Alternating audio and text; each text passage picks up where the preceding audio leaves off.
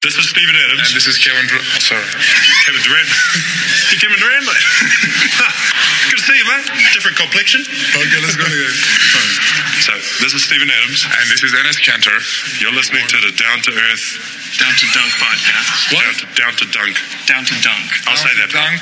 Introduce yourself, mate. Here's to that is, and I'm Enes Kanter. And you're listening to Down to Dunk podcast. Stay tuned.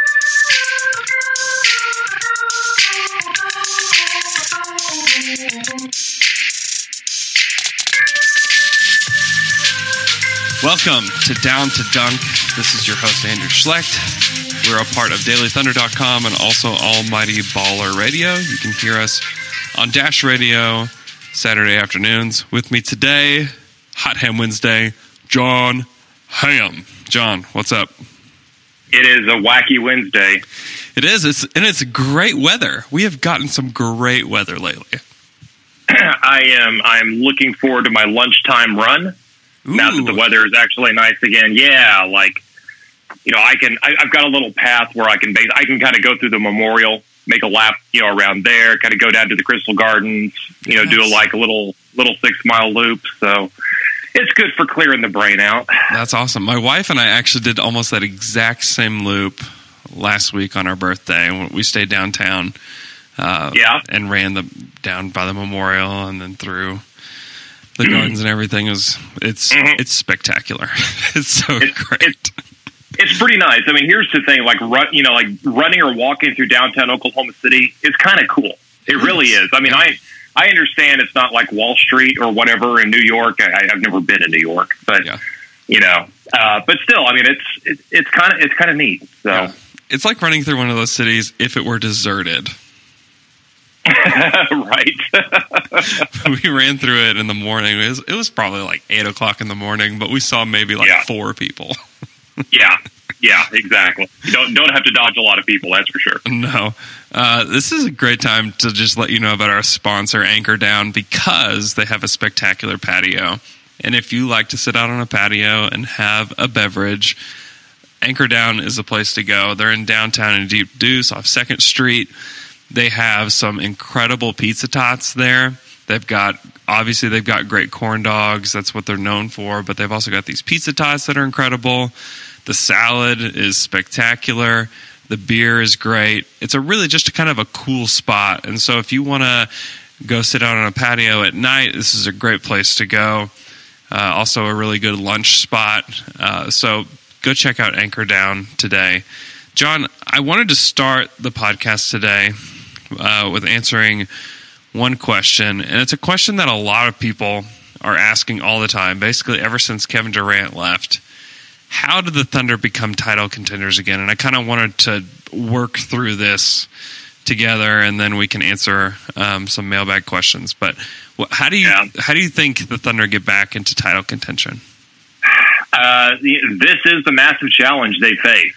Um, and part of the problem here, Andrew, is that, you know, they spent during the Durant Westbrook years, you know, they spent that time. I, you, they cashed in some future assets, like to go out and get Dion, to go out and get Enes Kanter, for example. Um, you know, kind of doing everything in anticipation of setting everything up for Kevin Durant to resign, and then Kevin Durant leaves. Right. hmm So, you know, now you look forward over the next few years. Well, some of those assets they sent out, they don't have access to, you know, because they were, you know, used to kind of build the team up. Yeah, this is uh, this is the challenge. I mean, from an asset standpoint, from a cap standpoint, um, fr- from a like a financial standpoint, um, and also like a reality standpoint, because I mean, think about it, because you know we've obviously we've seen people out there that are all on go get Blake Griffin, go get Gordon Hayward, and even if the Thunder had the tool to do that, who was the last premier free agent to go to a small market team? Uh, it was LaMarcus Aldridge, right? And how did, how has that turned out? It I mean- hasn't been the best. Hasn't been the best thing in the world. Well, I mean, I, I'm just saying. I think San Antonio will be looking to move on from him this summer. So, Yeah. but yeah, LaMarcus Aldridge. Um, and okay, think about this: San Antonio, right? The legendary small market San Antonio Spurs, hmm right? in the modern salary cap era, which is 1999, that's when max salaries came in, luxury taxes, all that stuff. It's only t- it only took them 18 years to lure a big time free agent to the small market, and it helped that he had local ties Yeah. because he played at he played at the University of Texas at Austin. So um, some of this is kind of a reality check. You know, uh, who knows? Maybe Blake Griffin does long to come back to Oklahoma. I, I don't know. I think if I think if he wants to, they'll certainly have a look to see how to make that happen. But Sure. I don't know. Is Blake Griffin does does he strike you as a guy that you know is, is aching to come back and play in a small market? I, I'm just not sure. I I don't see it, but that's really like Oklahoma City's only chance, right? Is if somebody's got like a local ties here and there's something that is calling them back. Because at this point in time, the Thunder aren't getting a max free agent to come here unless they think like in a couple years that uh, Nikola Vucevic is a max free agent. Like they're not getting a max free Right. agent. They're not getting Blake. Um, they, and it would, anyway, it'd have to be a sign and trade. It would have to. He would have to express extreme interest, and it would have to be him expressing it rather than the Thunder, Right. because the Thunder just can't. They'll be like, okay, we really want you, and to make it happen, we got to jump through these five thousand loops. Are you with me? You know, I mean, Right. that's, Yeah. that's not happening. Um, and But then that's beyond like- that, again, that's- it's just impossible. Yeah, and that's just the reality. And by the way, it's it's not unique to Oklahoma City. I think that's something else that people kind of need to understand too. I mean, Mm-hmm. Memphis, you know, created a bunch of salary cap last year because of the cap spike, and they got a broken Chandler Parsons out of the deal. Right. You know, um, so and even then, you know, they kind of had a little advantage with Marc Gasol being a you know essentially a local kid. I mean, going to high school in Memphis and Sure. you know, kind of kind of laying down his roots there. But I mean, go around, you know, look, what is Indiana going to do?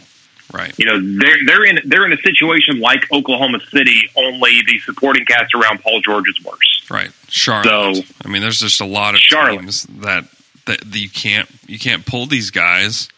You're right that this is a not the, Oklahoma City is not a unique situation by any stretch of Right. the imagination. That they they've got some hurdles that are real, and a lot of the mistakes that are made are made in free agency too. And I think that Presti and his crew know that.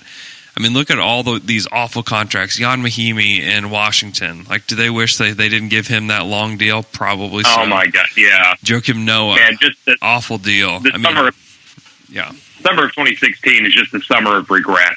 You know, it Um, is. Solomon Hill. but even yeah so like uh, you know just kind of on a side note like i've heard people you know suggest that well you know durant screwed the thunder because he waited so long that by the time he made his decision the thunder couldn't sign anyone in free agency no uh, that's okay or else this team would have been you know bidding for the likes of Luol Deng's contract or Evan Turner's contract. Yeah. So that's you know kind of a silver lining, but yeah, I mean that's that's the challenge there. And so you know if anyone wonders you know why this team kind of does things the way it does, those realities factor into it. You know, I, I, it's understood that Oklahoma City doesn't have the beachfront view that Miami has, right? Yes. Um, you know, d- does not have, frankly, doesn't have the revenue streams that, uh, you know, uh, LA Lakers or LA Clippers have, or, you know, uh, even a Houston, you know, like the Houston market is exploding. I mean, like in population, it's, it's you know, it's all of those factors that come into play. So these are the challenges with being a small market team, and you know, the team rose up to prominence very quickly, and that was that was a pretty cool thing. Um, but yeah, getting back there, I mean, it's it's certainly it's certainly not a given. Although I, you know, I can promise you that I think everyone in the organization really wants to find a way to get back there. Yeah, it's it is going to be tough. And here's about the only way that I can see it happening is if they somehow pull off a Kawhi Leonard for George Hill type trade, where they're able to trade like an Oladipo. I mean, ideally, the trade would be you trade Kanter for a lottery pick that becomes a superstar. I mean, like that would be Right, that's the right. dream. But like a more likely scenario is that you're trading a guy with more value than that. Like George Hill had a lot of value back then, and he was a guy that you heard murmurs that the Spurs were considering trading Tony Parker instead of him and letting George Hill Mhm. kind of take the reins, which in hindsight like would make a ton of sense right now. Um, Right. but, but they they traded George Hill. They got this mid first round pick. This was he the fifteenth pick or the fourteenth? It was 15. It was yeah, 15. 15. So not even a lottery pick. And that guy And, somehow uh, turned into top Yeah. two, top three player in the NBA. Yeah, and they also got Davis Bertans. I mean, don't don't overlook that angle of the of the trade That's too. true. So. I actually look, looked up that trade earlier and saw that and was like, oh, like, hey there, Davis. Um, it was, yeah. So I, But no, you're you're, you're they're, that's exactly how they're right. going to do it. I, that's about the only way. That's why I want OG. Anunoby so bad is because I can see like the potential at least for a top flight defender, but potentially a guy that can be a you know a monster three and D player. And Right. I just don't see any of those guys at 21. And also, you know what? I don't see a lot of things that are happening. So there could be a guy at 21 that could be a star.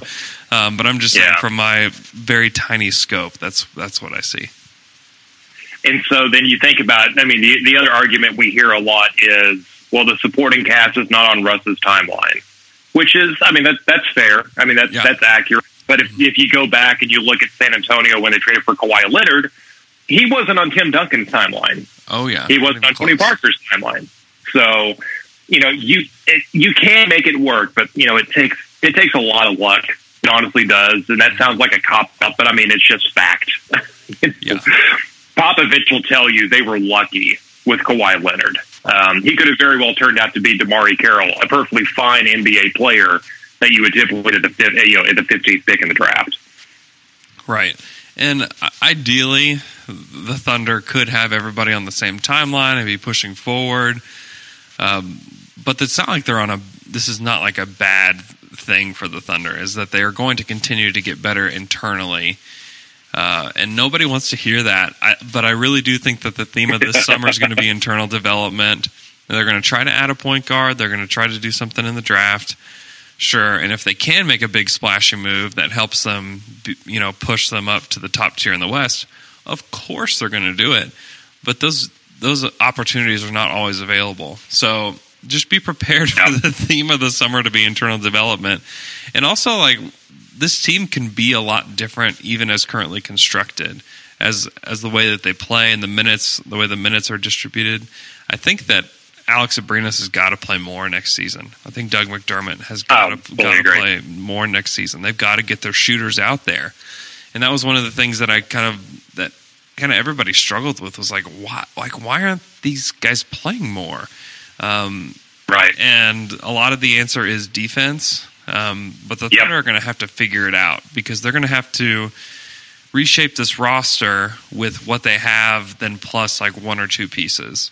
Uh, and that's really probably the most likely scenario that we're coming into next season with is that they have pretty much the same team. They have a new backup point guard. Uh, they maybe traded Enes for I don't know what, uh, but it's going to be relatively the same team.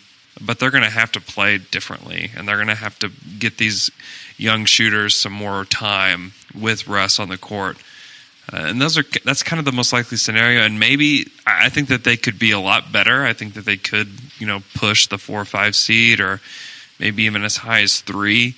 Uh, they could do that, um, but title contending is going to be tough. And you know if the, if Blake Griffin did come to the Thunder, let's say let's say he does come, and they trade Enes Kanter and Doug McDermott and the pick that they get this summer, you know, after after the draft for mm-hmm. Blake Griffin, and then they fill in with role players that are, you know, at minimum deals that are not great players but serviceable.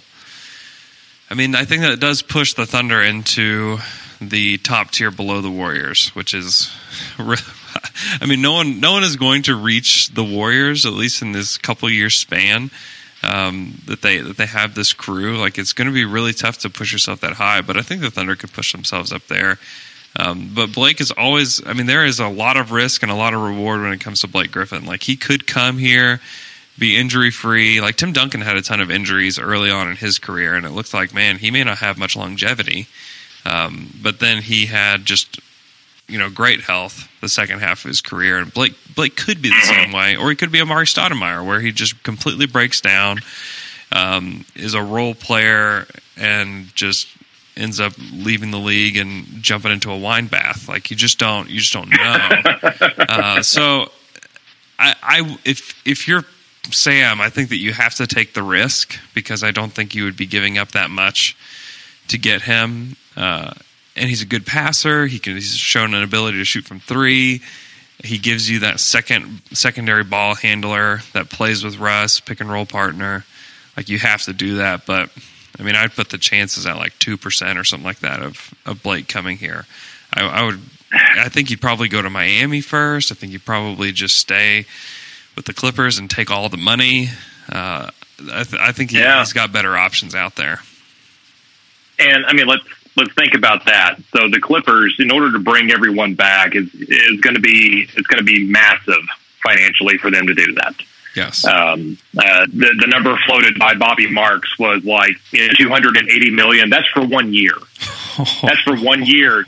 When you factor in the the Clippers are in the repeater tax, so their tax rates are even higher. right. And as a result of being a tax team, they lose access to some of the tools that could actually help patch some of the holes on the roster. But yeah, but now let's think about it. This is the LA Clippers.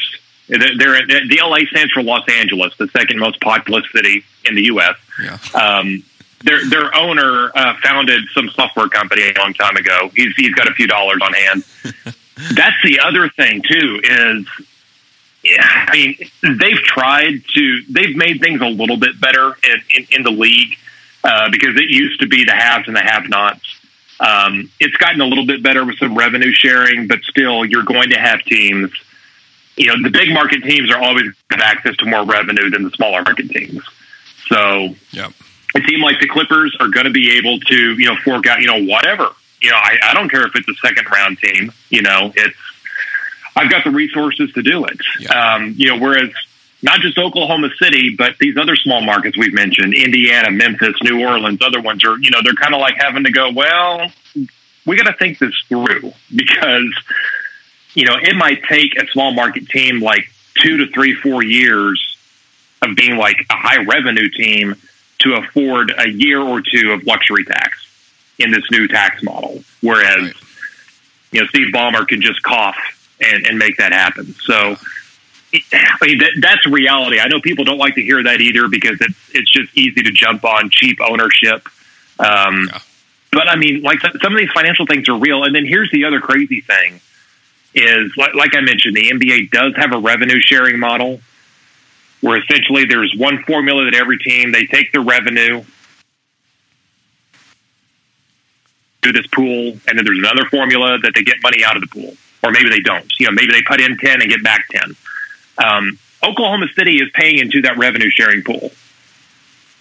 The third smallest market in the NBA is is putting money into the revenue you know sharing pool to help keep Indiana operational, to help keep Memphis up and running. So, you know, it, it, there's all these little things too. People don't like to hear, you know, like billionaires not having, you know, money. But look, I mean, financial restraints and, and budgets are real no matter if you're on minimum wage or if you own a pro basketball team. That's that's just reality. Right. And I don't know. I feel like the Thunder could do themselves some favors as far as like generating some more revenue. I, I think some of that to me, and this isn't going to generate just a mass amount of revenue, but it's it would help a lot, is if they just had a cooler brand. Because they've got one of the coolest players in the NBA in Russell Westbrook. I think if they had a cooler brand and didn't have like this shield basketball OKC logo, um, I think that would help. I think that a lot of people would be like, oh, well, I'd love to wear a Russell Westbrook shirt that has, you know, blah, blah, blah on it, that has this really cool logo. Like the Thunder really cool. Like a lot of people like to wear Brooklyn Nets stuff. And like nobody's cool on the Brooklyn Nets outside of Jeremy Lin. Like they're, you know, but they've got like cool gear. Like people like I I want to wear that. I don't. I know their team is awful and are going to be awful for the next 10 years because they traded their, all of their things for old Kevin Garnett. But I, I think that that would go a long way. And there's a Twitter question that kind of leads us into that. Um, let me find it because Nike's taking over. Um, Yeah. and who asked? And all the Adidas stuff is like 50% off if you go and, and, and oh, is it really? I, I've seen it a lot of places like, yeah, Adidas uh, NBA stuff is being marked down. So Yeah. Uh, something to keep your eyes open for. this is from at the real Ryan VK with Nike taking over the apparel contract.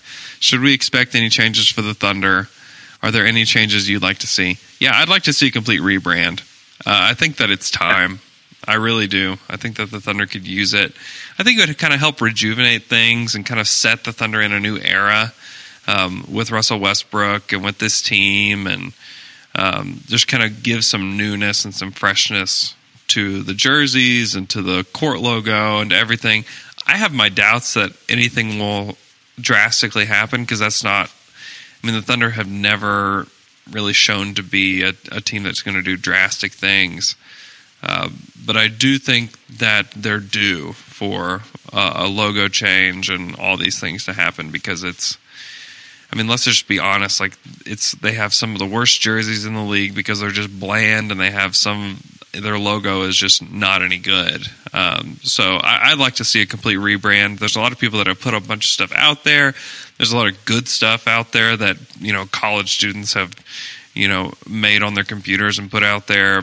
But I don't know. I'd like I'd like to see a complete rebrand. What what say you, John Hamm? I here's my counterpoint to that. What is so special about the damn Celtics leprechaun logo? It's just classic, I guess. Okay, that's my point. It's got 17 NBA titles behind it. If that was the logo of the I don't know Charlotte Celtics, Yeah, I feel like we'd be we'd be ripping it mercilessly. Um, so I, I do think that I, I, I feel like this is something that people are going to look back on ten years from now, and it's, it's going to be retro. It's going to be cool. I mean, that's that's how I feel about it. I I feel like a lot of the logos in the NBA there's some there's some really cool ones, but yeah, some of the popular ones. I mean, the Lakers. You know, it, it, it's an it's an L with like flying purple things coming off of it or something. I, I don't know. Like, let's let's not pretend like you know that these are Picassos that are out there. So, having said that, I mean, there seems to be a trend across the league on teams rebranding and going with a circular logo. yeah, And I, I, I would imagine that's probably by design, and probably you know teams are kind of rolling that out as you know as the opportunity comes along. Whether it's I don't know uh, a trademark or a you know copyright, I, I, I don't know. I'm just guessing, but teams are doing this kind of across the league, so I would expect at some point you know the Thunder do something like that. Personally, I like the home jerseys. I like the home whites a lot. the the whites Um, the whites are all right. The whites are all right. The the, the road eh you know I, I'm, I'm not so the, the yeah the blue with Oklahoma City. I'm not I'm not all that wild about those. Yeah, um, but I do understand wanting to get the full city name on there. And unfortunately because you know Oklahoma City has 98 characters in it that's kind of how you have to do it. So but yeah I, I honestly I don't think the color scheme's changing. I honestly don't. Um, yeah, I feel like it's you know it's blue because of the Oklahoma flag. Um, it's the sunset because it's a mix between OSU orange and Sooner crimson. Mhm. Um, I feel like those color schemes aren't going to change. yeah.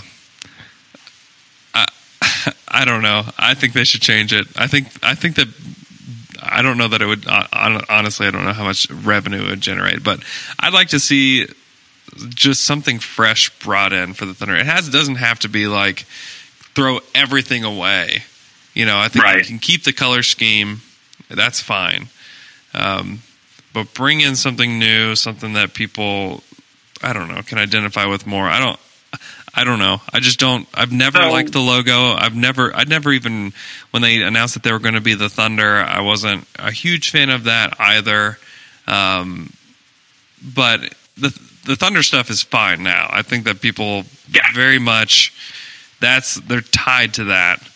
Um, but the logo itself, I mean, I'm not even sure what it is exactly. I know it's there's a basketball there. You have OKC kind of coming in in a slight diagonal. You have these like Yeah. two stripes coming through, um, like a she- like a shield. Like I don't even like I. I'm not even sure what that is or how that like I like identifies like as thunder. Like the Celtics logo, like there's clearly a a, a, a tiny little Celtic man winking at you. Great, that completely identifies what's Yeah. happening here. And maybe that's one of the problems with the name Thunder is that like thunder is a noise, right? It's not Right. a it's not a Yeah. an actual thing. Um, but like some of the stuff people do with like the bison and with like um some kind of lightning bolt or something Right. like that, like those things are like oh, you got the rumbling bison, you've got the the lightning Right. that you know precedes the thunder and whatnot. I mean, it's just, I mean, that, those kind of things. Like, okay, that's that's thunder, and that's pretty, that's pretty cool. And there's some cool stuff out there. Like the Up to Thunder guys have have a cool logo um, that looks thundery. Um, but I, I just think that the logo itself could use a rebrand, um, and I think the fan base would welcome it. I think they would. I think a majority of the fan base would welcome it. I think so. And then I also think you would see a lot of people still wearing the old stuff because it's nostalgic. Sure. And that and you, So- can, you can have that too. You can have it all, Yeah. fans. You can have it all. You can. You can. But lo- long story short, I wouldn't be surprised to see some changes coming up. To what extent, I don't really know. But I, I suspect at some point that's going to happen because of you know what we're seeing elsewhere. Yeah, I expect them to be minor changes. I would not expect wholesale changes um, for the Thunder, although I wish they they would have them. Um, okay, next question from this is Danny Tweederman, the at the real under the underscore real underscore DBW. He says rank these guards hypothetically playing alongside or behind, alongside and behind Russ. Uh, Terry Rozier, George Hill, Tim Hardaway Jr., Deron Williams, Will Barton, Raymond Felton, and Shaun Livingston. So these are like trade candidates or possible uh, free agents they could sign. Uh, so hypothetically, number one is 100% George Hill. Do you disagree? No- oh, no doubt. And there's also you know 100 percent agree and zero percent chance it would happen. But Yeah. Unless the Thunder, unless they're just like, all right, twenty or a forty million dollar cap spike for only the Thunder. You know, um, just as a gift to the Thunder, you can have forty million Yeah. extra dollars on your cap. Uh, then they could chase George Hill, but they're not. They're not getting George Hill, so don't get your hopes up. But he'd be perfect. He's a guy that I put in a ton of fake trades over the past couple of years because he oh man, he yeah. can back up Russ. He can come in and play shooting guard next to Russell Westbrook. He's a spot up shooter. He can create his own shot. I mean, he would be perfect, um, but they're not getting him because he is that good. He is all those things I just He- said. he's going to he's probably going to earn something in the neighborhood of twenty million dollars next Yes. season, and and I think he's thirty. Is he thirty one? He, I think he. I think he is. If he's not 31, he's for sure 30. Fact check time. Pretty close. Yeah, let's see. Oh, he is. Uh, uh, yes, he's thirty-one. He on May fourth he turned thirty-one. Yeah. Oh, may the fourth be with you, George Hill. Um, Hey, uh, okay. yeah. Living, there's Living, no way. Livingston probably would would be the next, but I still I think someone's going to drop, you know, twelve to fifteen on that guy this summer. Yeah. I've got Terry Rozier above Shaun Livingston. Just Yeah. for several reasons. Um, one, I, his contract is on a rookie scale deal, first round, mid first round pick. It's an unbelievable value for a guy like that. So I think that he can shoot better than Shaun Livingston. He is a good defender. Uh, he can distribute a little bit, and I think he could fit alongside Russ. And he's like an actual trade candidate for the Thunder or for any team in the league right now because the Celtics are going to be carrying like four point guards that deserve playing time. and you can't do that. You just can't do that. Um, along with Avery Bradley, who could play some one. And if you take away some of his minutes at one, then uh, he can't play the three. I guess I guess they do play them at the three sometimes, but you don't. That's not ideal because he's already a small shooting guard. Um, so they've. I think they're just putting themselves in a position where they need to deal for a future asset or deal for somebody else that can play right now, and that's why I think like twenty one for Rozier uh, makes a sense for both teams, and that they the Celtics just tell the Thunder this is the player we want, or maybe they want Curricks and they can draft and stash Curricks. Uh, that make that would make a lot of sense for the Celtics who don't need players right now. They're overflowing with players that are good right now in their roster. Um, and then the Thunder can bring in Terry Rozier, and he's the backup point guard. He can play alongside Russ, you know, 20, 25 minutes a game for him. I like him. Um, Shaun Livingston, I have third. I think bringing Livingston back to the Thunder does make some sense. He can run an offense and he can shoot a little bit out of the post, but he's not a three point shooter, and that's kind of that's that's the thing that gives me the most pause. Uh, but he can play multiple Yeah. positions. He can play alongside Russ. But do we really want to bring another non-shooter to the Thunder? And my inclination is no, especially if you have to pay him like twelve million. Like the Thunder can't even do that. Um, Right. so that that's where I pause with Livingston. He I really does. like him. He does move the basketball. He he will does. do that. Yep. So Yeah, that, um, that's something that could help. But yeah, again, it's we're we're talking pie in the sky here. Right. And then these other guys, as far as like fit next to Russ, I think like the next two are Deron Williams and Ray Felton. I think both those guys can run a second unit offense. Obviously, these are vet point guards. Um, and then they can fit alongside Russ just fine. Like Felton and Williams are both pretty thick daddies, and they can they can defend guys that are bigger than them. So I like those guys uh, just fine. And Felton may be like a real option. Uh, he had a great year with the Clippers, and I would be very happy to have uh, Raymond Felton as the backup point guard for the Thunder. It would be a massive upgrade, which sounds very strange to say, but he would be a massive upgrade. And then the, the next two guys, I don't. Neither of them can run an offense. That's why I put them back here. Is Will Barton and Tim Hardaway Jr. as the last two on the list. I like Yeah. Will Barton. Uh, both these guys I don't really love them because they're really like one positional defenders, and the Thunder typically don't go after guys like that. They're like guys that can Mhm. defend multiple positions. Uh, Will Barton and Tim Hardaway are basically two guards that defend two guards, and that's it. And the Thunder just don't need. They don't need any more two guards. They can only defend two guards. They've got Alex Abrines. That's that guy. Um, Oladipo can defend multiple positions, but he's a shooting guard. So those guys just don't fill a need for the Thunder. But a guy like Felton, Deron Williams is not coming to Oklahoma City. Like let's just let's get that out of the way. Like he he's Not very likely. He's not coming here, and I don't know. I don't know how interested the OKC would be in him. Uh, Livingston, if he was willing to take a pay cut, could come. Rozier as a trade candidate, and then George Hill if Adam Silver gifts the Thunder forty million dollars to their cap. A George Hill exception. Yes, the Thunder receive a George Hill exception and are able to sign him for free this offseason. Great.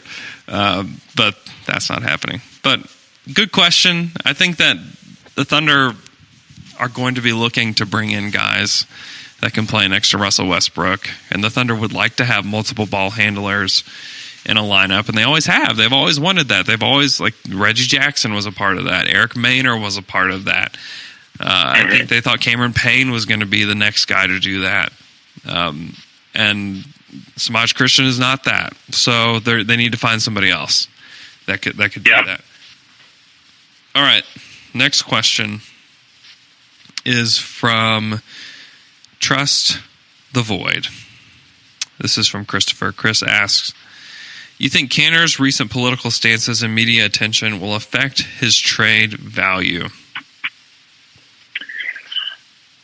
I I, I don't.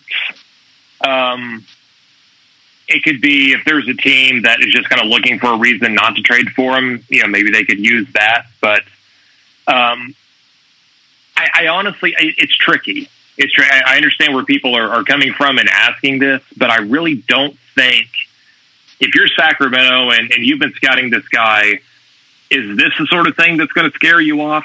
I, I just don't think that it. I don't think it would. I don't think it would turn an interested team the other way. Yeah, and here's why: because he's doing the right thing, right? Like he's clearly That's like he's standing up for what is right.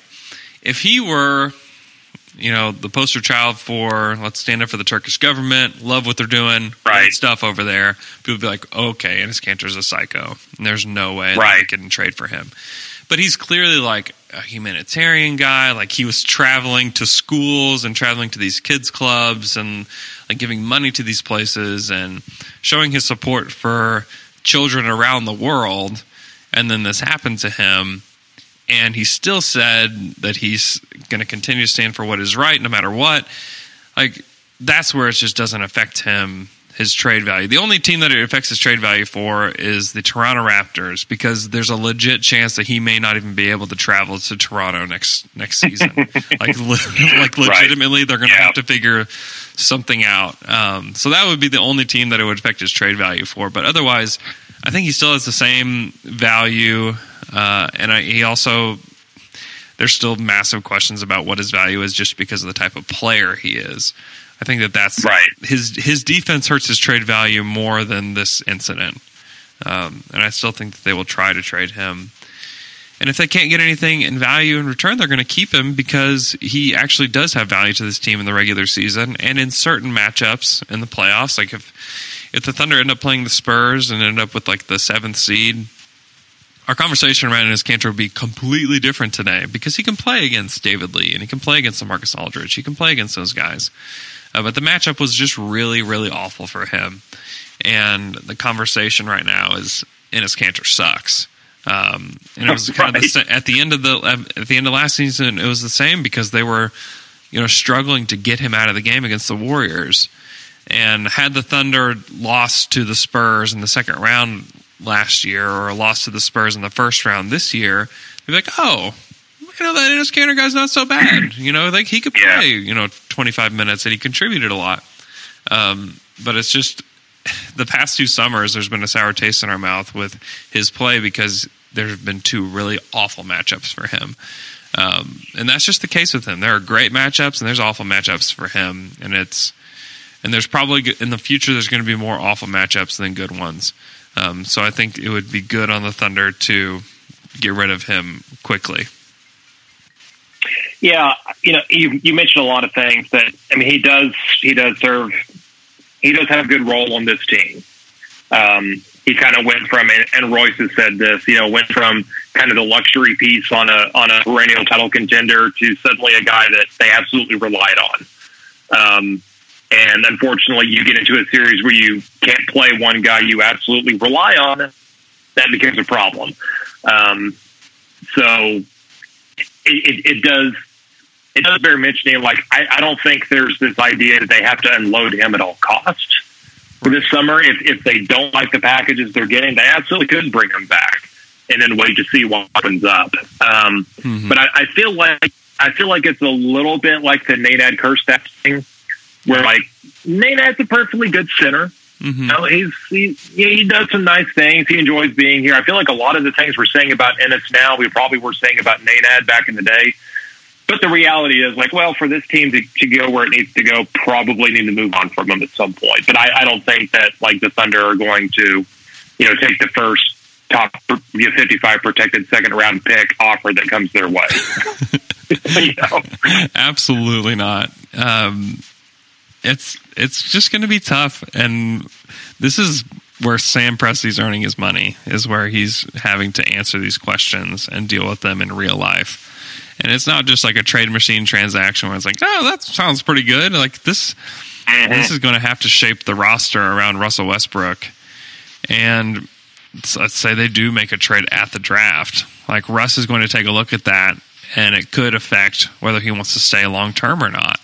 Um, because if the Thunder do deal him for just a, you know, the 18th pick or whatever, or I think Russ will look at that and be like, huh, like we just took a pretty big step back. Um, because Enes is a guy that I know I can throw the ball to and he can score.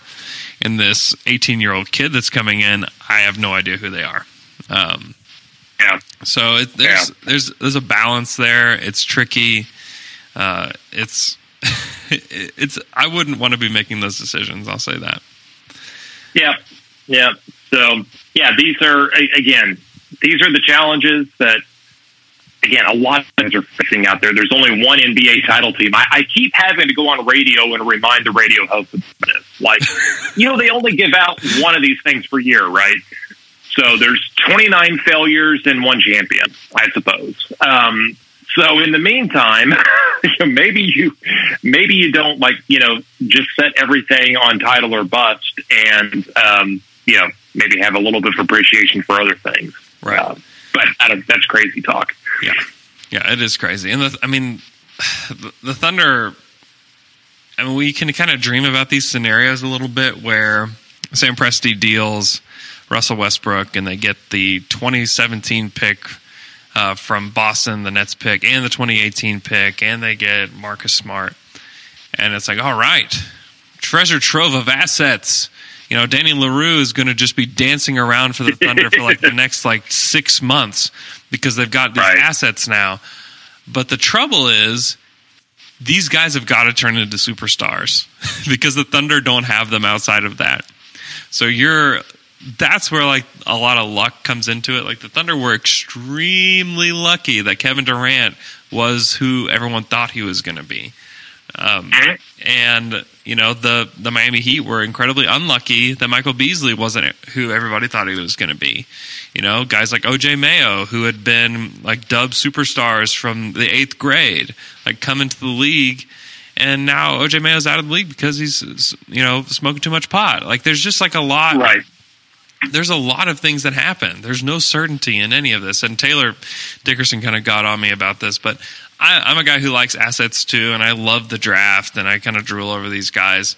Uh, but the truth is that, I mean, you get those assets for Russell, and you're looking at probably three or four years where you're not any good, and then you maybe the maybe the Thunder don't even get to 50 wins with that squad or with whoever becomes their their first pick in the draft in 2018. Like the Thunder maybe maybe they don't even get to 50 wins. But right now they've got a 50 win team. Um, Yep. and so I think that you got to, as long as Russell Westbrook wants to stay, I think that you got to just got to keep trying. And the Thunder, here's the deal: the Thunder are going to rebuild, and it's and it At maybe some point, it's inevitable. they have to. You just have to. And maybe the rebuild Every will look the rebuild will look different for them. And this is one of the things where Sam having these younger guys where it's like, oh, well, maybe the Thunder don't have to completely bottom out. Um, let's say that Russ, you know, resigns this summer, but in the next three years, he's just like, this just isn't working. Uh, I would like for you to trade me to the Lakers or to whoever so that I can finish my career off um, back at home or whatever. The Thunder can rebuild then, but they're not going to be starting from ground zero because they're going to have Sabonis, who's going to, you know, have developed Steven Adams, Victor Oladipo, Alex Abrines, all these guys who are coming up to where you don't have to completely bottom out. So they're kind of in a unique position in that way. Uh, but it's it's it's tough. It's it's a tough decision to make as a GM because Oklahoma City showed up for these bad teams back in the day. Whenever it was Kevin Durant and Russell Westbrook, when you have these like it's like a very exciting core. Are they going to show up for a team that may end up being a 40 win team or a 30 win Yeah. team? Like I just don't know. Like the Thunder are really starting to figure out what is it like to be an NBA franchise in Oklahoma City because like the first 7 years were kind of like a dream. You know, like that's like Yep. if, if anyone could construct a scenario for a city to have an NBA team, it would have been that. Um, so it, there, we're we're figuring out what it's like to be an NBA franchise here in Oklahoma City, and there's heartache and there's frustrations along with that. You can ask any franchise in the NBA; they've all had it. Yep. Um, so And I, I know that look, there's there's smart people out there that, you know, like you said, they go get the assets, go cash in Russell Westbrook. You know, they some people get kind of focused on their own biases. you know, sure, um, like I, I- on a similar thing, you can hear all kinds of debates about who's the best point guard in the Eastern Conference, and then Kyrie Irving goes out and does what he does last night. like maybe we're overthinking this because you're looking at your advanced stats that tell you one thing. That tends to happen, right? Some people kind of have their own biases. Oh, if you're not that, if, you, if you're not going to compete in the next three years, just blow it all up and start all over again. Do the fans want to come out and watch that for two to three years? Probably not. may or, or or longer. I mean, do you think the people like the Sacramento fans in 2005 thought, "Oh, okay, well that, that's okay. We'll we'll trade Chris Webber. We'll get some pieces. We'll be right back to where we were." They haven't been back to the playoffs since the following season. No. So Well, even look at the Spurs who did the, who did the opposite, right? They yeah, they had they made the trade for Richard Jefferson, and that looked like oh well wow like the Spurs right. they're they're back now. Uh, Richard Jefferson wasn't Right. good for them, and things were falling apart. It looked like things were over for them. Some people are like blow it up, go ahead and trade Manu somewhere so you can get a first round pick. Mhm. Trade Tony Parker, see what you can get for him. Um, I mean, they miss out on a title if they do that. Like they miss Yeah. out on an NBA title. I'm not saying that the Thunder are going to miss out on an NBA title if they trade Russ. I don't think they're likely to win a title even with Russ. Um, but you just you just kind of never know. Um, and you're right. You, tear and you tear down these small markets down to nothing. I mean, you're looking. I mean, at best case scenario, you're back in the playoffs in four years. Uh, more likely scenario, it's longer. Um, even Philly, who's not a small market, I mean, everybody's super excited about them, but they haven't had any success yet. Um, Yeah, so it's it, it's it sounds good and it's great to have these assets, but eventually these assets are going to become real live NBA players. And are they superstars or aren't they? And that's what matters. And the Thunder already have one, um, and so they're kind of ahead of the game there. and then think about this. Imagine we'll, we'll, we'll, tidy up here in just a moment, but think about Utah. Right, we're talking about teams that kind of had a this three to four year rebuild. hmm Now look at Utah. They finally, you know, finally put together this team that went to the second round, and it could all crumble under them this summer. Right. I mean, ju- it- these like these are the real struggles out there. If Gordon Hayward leaves, they're just kind of back to where they were five years ago. Right. Gordon Hayward and George Hill leave. That's, I mean, they they don't make the playoffs next year. I mean, Rudy, Yeah. Rudy Gobert's great. Uh, Dante Exum hasn't shown a lot in his career. Uh, we all love Rodney Hood and wish that he was on the Thunder, but he's he's not a he's not the same level of Gordon Hayward. You're right. Yeah. I think- eh, and they could also re-sign, but then they're also still in a tough position because you can't pay all these guys. Yeah, I mean they, they've they've done the the draft very well thing to a slightly lesser extreme than Sam did. Right. They've drafted a lot of guys, except you know he doesn't. uh, Utah doesn't have three future MVP candidates on their roster. Mm-hmm. Yeah, let's do one more question and then we'll be done. Yep. Um, from Todd Boy twenty three, something I've been meaning to ask for a long time. Why have the Thunder not worked with Adams to develop a mid range jump shot? Um, I, I'm going to defer to because this has been talked about with Brett and, and Royce and others. Yeah. I, I do think that I do think that is has been worked on. Yeah, Um, and as they've explained in other podcasts, I mean, just because you go and work on it in practice one afternoon doesn't mean you go bust it out that night in the game. Um, so yeah, I, I that's. I haven't seen it myself. Those guys that are there day in day out, they've seen it a lot more than I have. But from what I've picked up, like that sort of stuff, you know, that's part of the evolution of his game over the years. yeah, that's what I was going to say. Is that he's got it, uh, but he is not a guy who experiments out on the NBA court. Yeah. he can. I think he's shown like fifty percent of what he can do offensively on an NBA court. And right now, he's really unwilling to do anything that's outside of like four feet from the basket, and that, that's good. But would we like to have? I mean, I think that he could shoot LaMarcus Aldridge level, not not to the efficiency of Aldridge, but he could shoot those you know long twos and probably do all right. Um, I think the corner three is not out of the question for him at some point in his career, but it all comes down to like his willingness and him being comfortable doing it out on the court because he's really he, he's such a fascinating player because he really just wants to do what's best for the team. and I hope that he can get it in him that what's best for the team is that he scores the ball more because he has been efficient and he has been really good at it, and he is stronger than most NBA centers. Um, and I would just like to see him do that. I would like to see him develop that game and that confidence to do those things and to take the ball and for him to score, you know, 15, 16 points a game. I think he's got it in him. I think he had it in him this season. Um, but it's it's all mental from here. It's all mental. And so can can he do it mentally? I I don't know.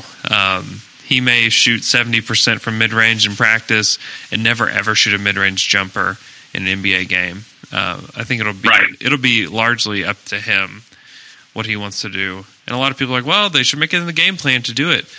Yeah, I mean, I think that they would probably like for that to happen, but I think that it's a little bit. I noticed that these NBA players do a lot of things that they want to do despite what the coaches want or or whatever. I mean, Right. a lot of that stuff happens. Uh, Yeah. so a lot of people complain about Russ and Billy Donovan. Well, Russ is probably doing a lot of stuff he wants to do on the court, despite what Billy Right. Donovan's drawing up. Uh, Right. And the Thunder may be encouraging Steven behind the scenes, like, man, you got to shoot more. You got to get the ball more. You got to call for it. You got to demand the ball. And he's like, yeah, okay, whatever. Um, Yeah. I, I I suspect that that's happening a lot. Yeah, same thing. By the way, Andre Robertson is working on his free throws in practice along those same. Yeah, Yeah, I, I was on Reddit yesterday, and somebody was like, uh, "I hope Andre Robertson's working on his shot." I'm like, "Okay, guaranteed he's working on his shot as we speak." That guy works ha- Right. as hard or harder than anybody on the Thunder, and he wants to be a good shooter. Like he really does. Like believe it or not, this really awful shooter wants to be a good shooter. Yeah. People are like, "Well, if he just put up 500 shots a day, well, he's probably doing that. He's doing that. Right. Like he's trying, and he's working with shooting coaches, and they're trying to reform his shot." But there are just some guys that can't shoot the basketball. And I think that Andre Robertson Yeah. happens to be one of those guys. he may be. He may be. But uh, yeah, in other words, just because I don't know, I, I don't know why that is. Like, why are they doing this in practice? Like, well, just because you're not privy to what's going on in practice, don't assume it's not being done. Yeah. So Yeah. you know, The Thunder want Steven Adams to shoot jumpers eventually. Yeah. And they also want Robertson to make free throws. they want those things to happen, and they're working on them. yeah. I mean, you you could send me to you could send me to a programming class for a week. That doesn't mean that then I'm ready to become a SQL database, you know, admin. Exactly. you know, these things these things take time. Yep. Uh, thanks for coming on the show today. We can follow you on Twitter at John M. Ham. We can listen to you locally on the franchise 107.7. Uh, go eat at Anchor Down for lunch. Go eat there. Uh, they also have late night, so go check them out. And we will talk to you guys on Friday.